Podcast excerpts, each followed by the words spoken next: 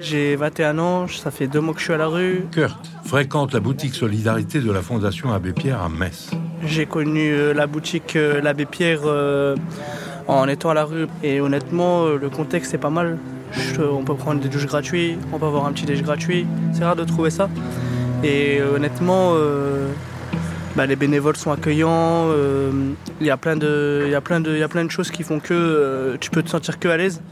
Heureusement qu'elle est là, l'abbé Pierre. Je m'appelle Laetitia.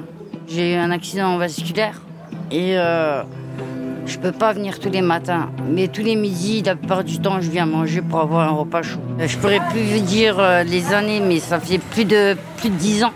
Pour les douches, euh, ils sont arrangeables, il y a des sorties. Ils sont là pour nous aider dans les documents, vraiment dans les, dans les trucs qui sont vraiment essentiels et ils nous laissent pas tomber. L'année dernière, euh, j'étais dehors aussi pendant six mois. C'est dur et puis c'est dangereux, quoi. On est tout seul, euh, mon compagnon n'était pas là. Et je, me suis retrouvée toute seule à la rue, quoi. Ça peut arriver à n'importe qui, hein. Il suffit qu'on ait des retards de loyer, que le bailleur nous mette à la porte et ça arrive vite, hein. Je dors dans une toile de tente avec mon compagnon. Ça fait un mois. Mais on a trouvé un appartement, là. On a les clés demain. ouais, je suis contente. Mais heureusement que l'abbé Pierre, ça existe, parce que sinon, les gens comme nous, euh, on serait livrés à nous-mêmes dans la rue, quoi. Engagé pour aider les autres, l'abbé Pierre va choisir de se révolter pour faire entendre la voix de ceux que la société n'entend pas et ne veut pas voir.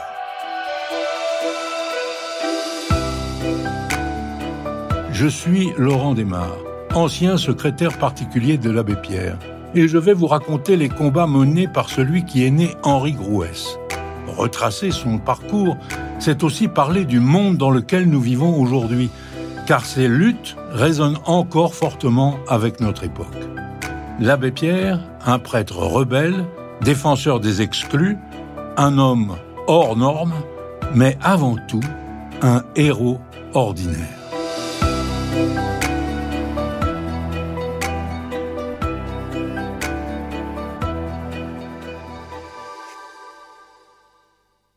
À l'automne 1953, plus de 140 familles sont relogées grâce à l'abbé Pierre et aux compagnons d'Emmaüs.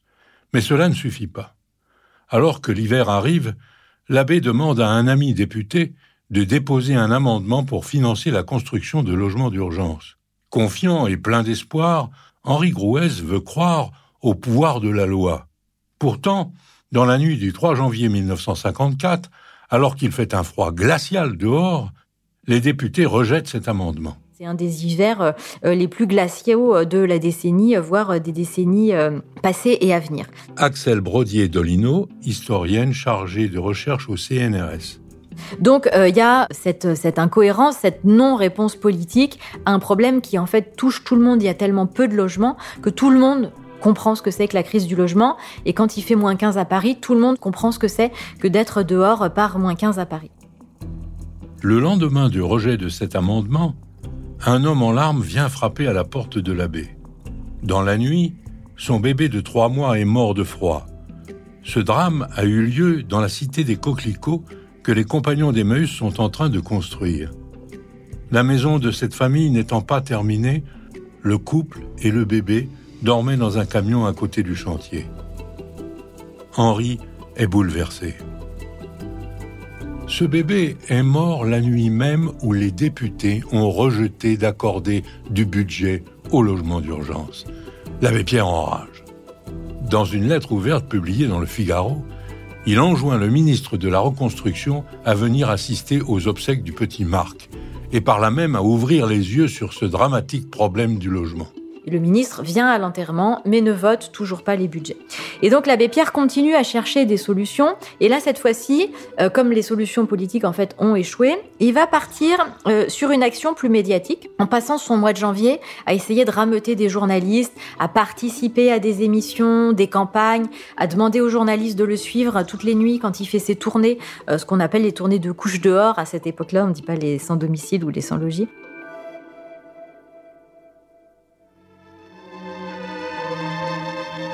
Paris engourdi dans le silence. Paris figé par le froid. La grande ville est semblable à ces animaux que l'hiver plonge dans une rigidité cataleptique. 15 degrés au-dessous de zéro, Dans la nuit, les passants frileux se hâtent. Et puis, il y a les autres. Les sans-logis, tous ceux que la misère réduit à dormir dehors, tous ceux pour lesquels vient de s'élever la voix de l'abbé Pierre. Pour les chiens qui crèvent dehors, il y a une fourrière. Est-ce que pour nos frères et nos sœurs, il n'y aura rien?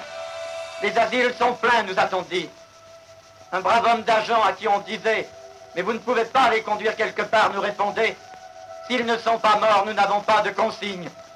S'ils étaient morts, on appellerait la morgue.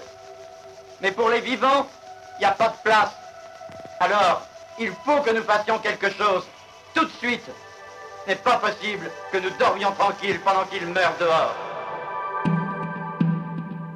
L'abbé se démène pour réaliser ses maraudes nocturnes, durant lesquelles il apporte des couvertures, des boissons chaudes aux personnes sans abri.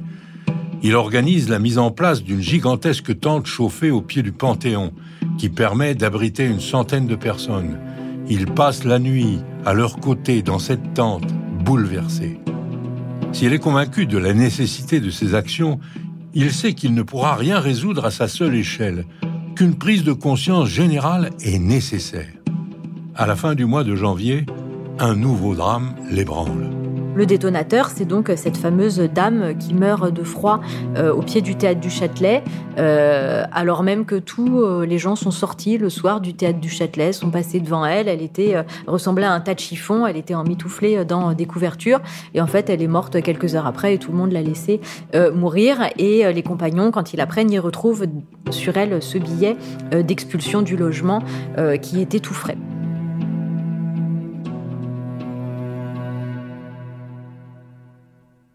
L'abbé est vraiment indigné et révolté, non seulement par ces expulsions locatives, mais aussi par l'inaction des passants. Il décide de faire tout ce qui est en son pouvoir pour secouer la population et les politiques. Aidé et conseillé par un ami journaliste, il se lance alors dans l'écriture d'un texte qu'il entend diffuser à la radio. Ce jour-là, le 1er février 1954, son appel est d'abord lu par un journaliste sur les ondes de la radio publique. Quelques minutes plus tard, l'abbé débarque dans les studios de Radio Luxembourg, d'où il prend lui-même le micro. Mes amis, au secours. Une femme vient de mourir gelée cette nuit à trois heures sur le trottoir du boulevard Sébastopol, serrant sur elle le papier par lequel, avant-hier, on l'avait expulsée. Chaque nuit, ils sont plus de 2000 recroquevillés sous le gel, sans toit, sans pain, plus d'un presque nu. Il faut que ce soir même, dans toutes les villes de France, dans chaque quartier de Paris, des pancartes s'accrochent sous une lumière dans la nuit, à la porte de lieux où il y ait une couverture, paille, soupe, et où on lise sous ce titre, Centre fraternel de dépannage, ces simples mots. Toi qui souffres, qui que tu sois, entre, dors, mange, reprends espoir. Ici, on t'aime. La météo annonce un mois de gelée terrible. Tant que dure l'hiver, que ces centres subsistent. Devant leurs frères mourant de misère, une seule opinion doit exister entre hommes la volonté de rendre impossible que cela dure. Je vous prie, aimons-nous assez tout de suite pour faire cela. Merci.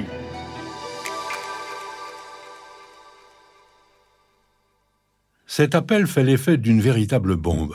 Avec lui, l'abbé entre dans l'histoire et devient la voix des sans-voix.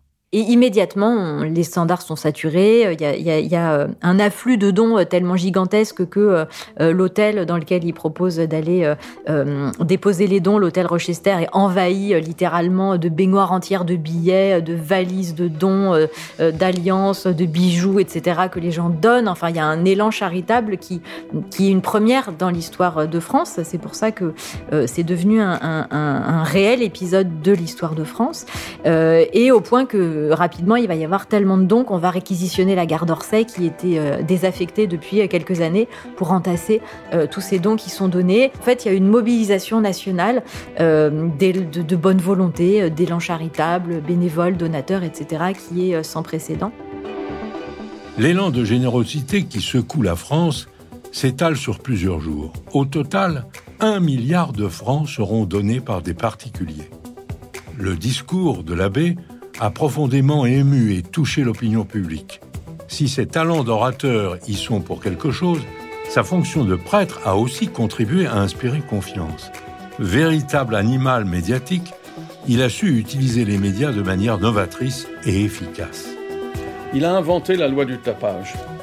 C'est son appel à la radio qui a inventé ça. Bernard Kouchner, ancien ministre, cofondateur de Médecins sans frontières et Médecins du Monde. Et comme il était curé, on l'a pas tellement critiqué parce que curé ça fait pas ça, c'est pas son genre. Mais d'aller parler à Radio Luxembourg, c'est lui qui a inventé ça. La loi du tapage, elle a été faite en France dans une période très difficile où il faisait très froid, où les gens mouraient dans les rues. Et vraiment, c'est bien, c'est plus que bien, c'est vraiment héroïque. Si cet appel donne naissance à ce que l'on a appelé l'insurrection de la bonté, il s'agit d'une véritable action politique qui dépasse largement le simple cadre caritatif. Quelques jours à peine après son appel, l'abbé reçoit le soutien officiel du président de la République, René Coty, avec qui il peut échanger directement par téléphone. À partir de là, l'abbé sera toujours en lien direct avec les gouvernants. Il ne sera jamais intimidé ni impressionné par les dirigeants politiques, s'adressant toute sa vie au président et au premier ministre comme à n'importe qui, ne faisant aucune différence entre les êtres humains. Le 4 février 1954, soit trois jours à peine après cette prise de parole à la radio, les députés débloquent un budget de 10 milliards de francs pour construire des logements d'urgence cette somme est dix fois plus importante que celle réclamée initialement dans l'amendement déposé par l'abbé. En quelques mois, des dizaines de centres d'urgence sont créés pour reloger des personnes à la rue. Les sommes d'argent données par les particuliers sont si importantes qu'Emmaüs ne peut plus fonctionner de la même manière. Si ce n'était juste ici qu'une petite structure qui ne recevait que peu de dons, elle doit désormais s'organiser en association et gérer des millions des communautés sont créées un peu partout en France. En 1955, euh, j'ai vu le film Les chiffonniers d'Emmaüs. Régis Timoro, acteur du mouvement Emmaüs depuis 1965. Et ça, c'est pour moi, ça a été un choc et, ça, ça m'a beaucoup frappé parce que moi, je suis né en 42 et euh, on vivait quand même dans une période de reconstruction, mais d'extrême pauvreté, où beaucoup de gens étaient, euh, étaient à la rue, étaient mal logés. Et euh, on a vécu, moi qui vous parle, j'ai vécu cinq ans à la lampe à pétrole, avenue de Neuilly, dans mon enfance. Parce que le, propriétaire euh, avait acheté la maison avec nous à l'intérieur. Et comme ma mère était toute seule avec ses trois gamins, elle elle avait perdu les papiers de location, donc on était des erreurs vivantes. Et donc, il nous a coupé le jus, carrément. J'avais pas entendu l'appel de l'abbé Pierre en 54, parce que ce film est, sorti juste après. Mais j'étais touché, quoi, parce que moi, j'étais parmi les, pauvres dont l'abbé s'occupait, Donc, mais je ne le savais pas. à l'âge j'avais 13 ans, donc, euh, à cet âge-là, on n'est pas vraiment dans la réalité euh, matériel du quotidien, de, la vie, etc. On est gamin.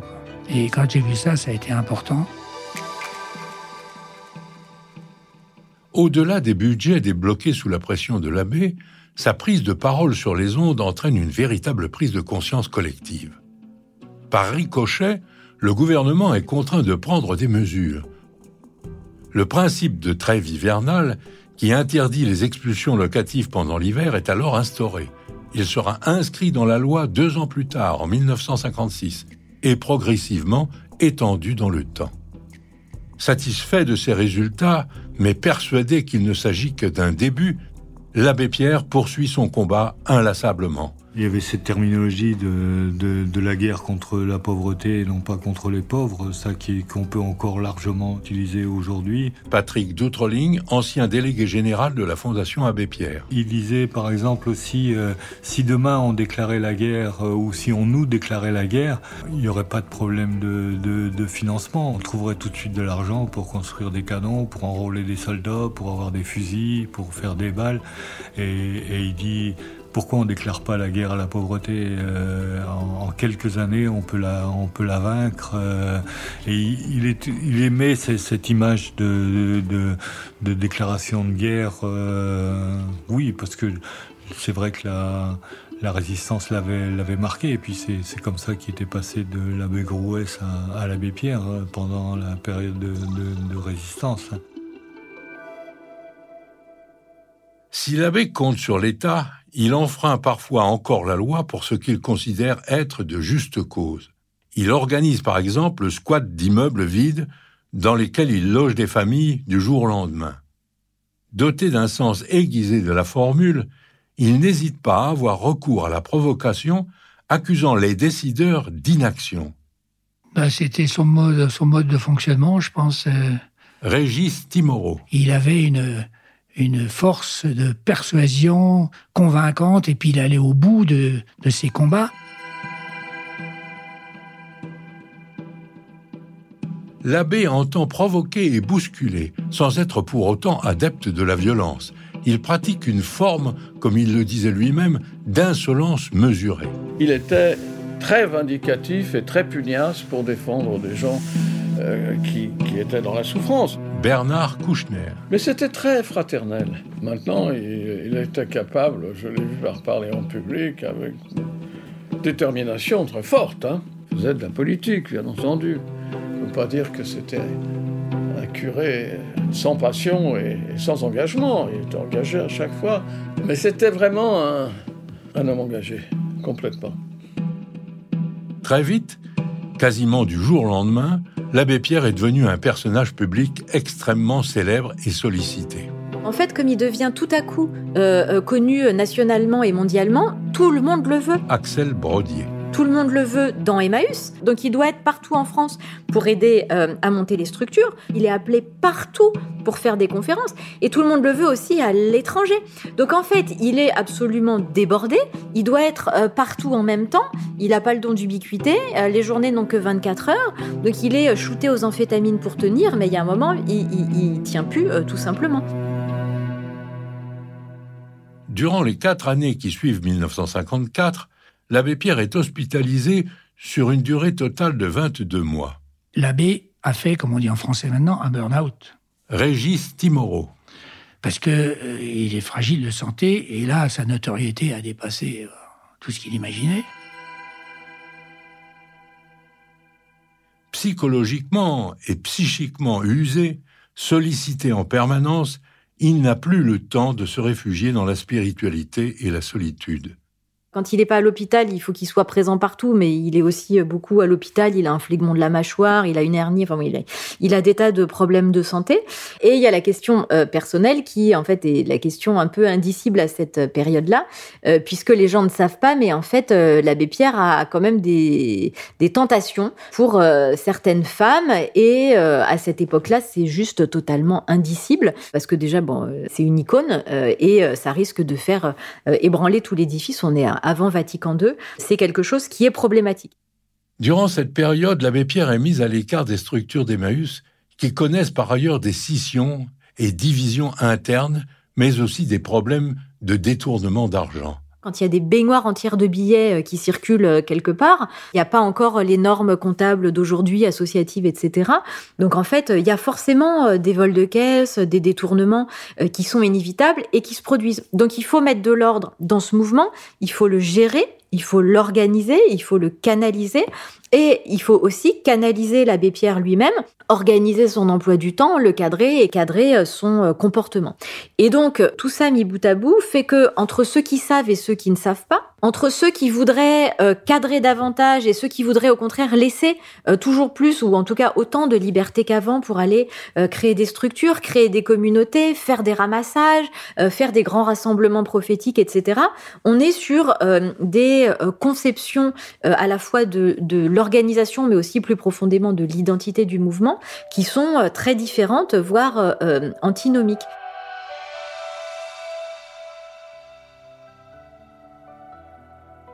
Souffrant d'une dépression sévère, l'abbé traverse alors l'une des périodes les plus difficiles de sa vie. La rupture de son vœu de chasteté le plonge dans une profonde culpabilité. Les tensions au sein d'Emmaüs le rongent et la souffrance des autres est devenue trop lourde à porter.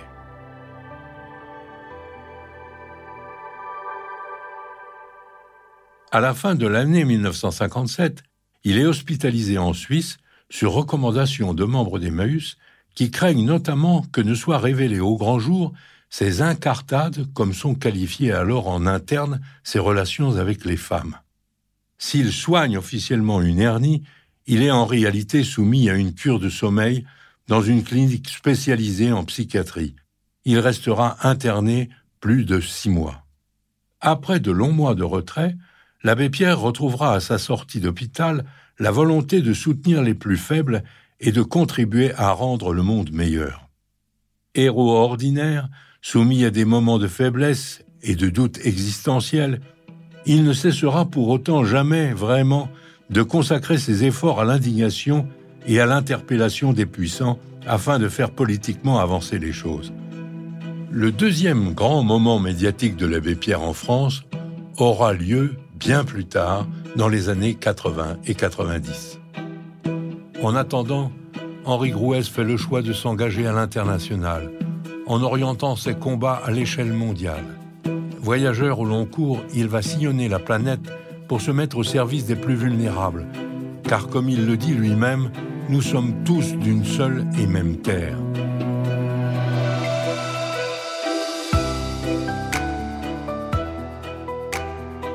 Un héros ordinaire un podcast de la Fondation Abbé Pierre raconté par Laurent Desmar et écrit par Marine Beccarelli. Une production Bababam.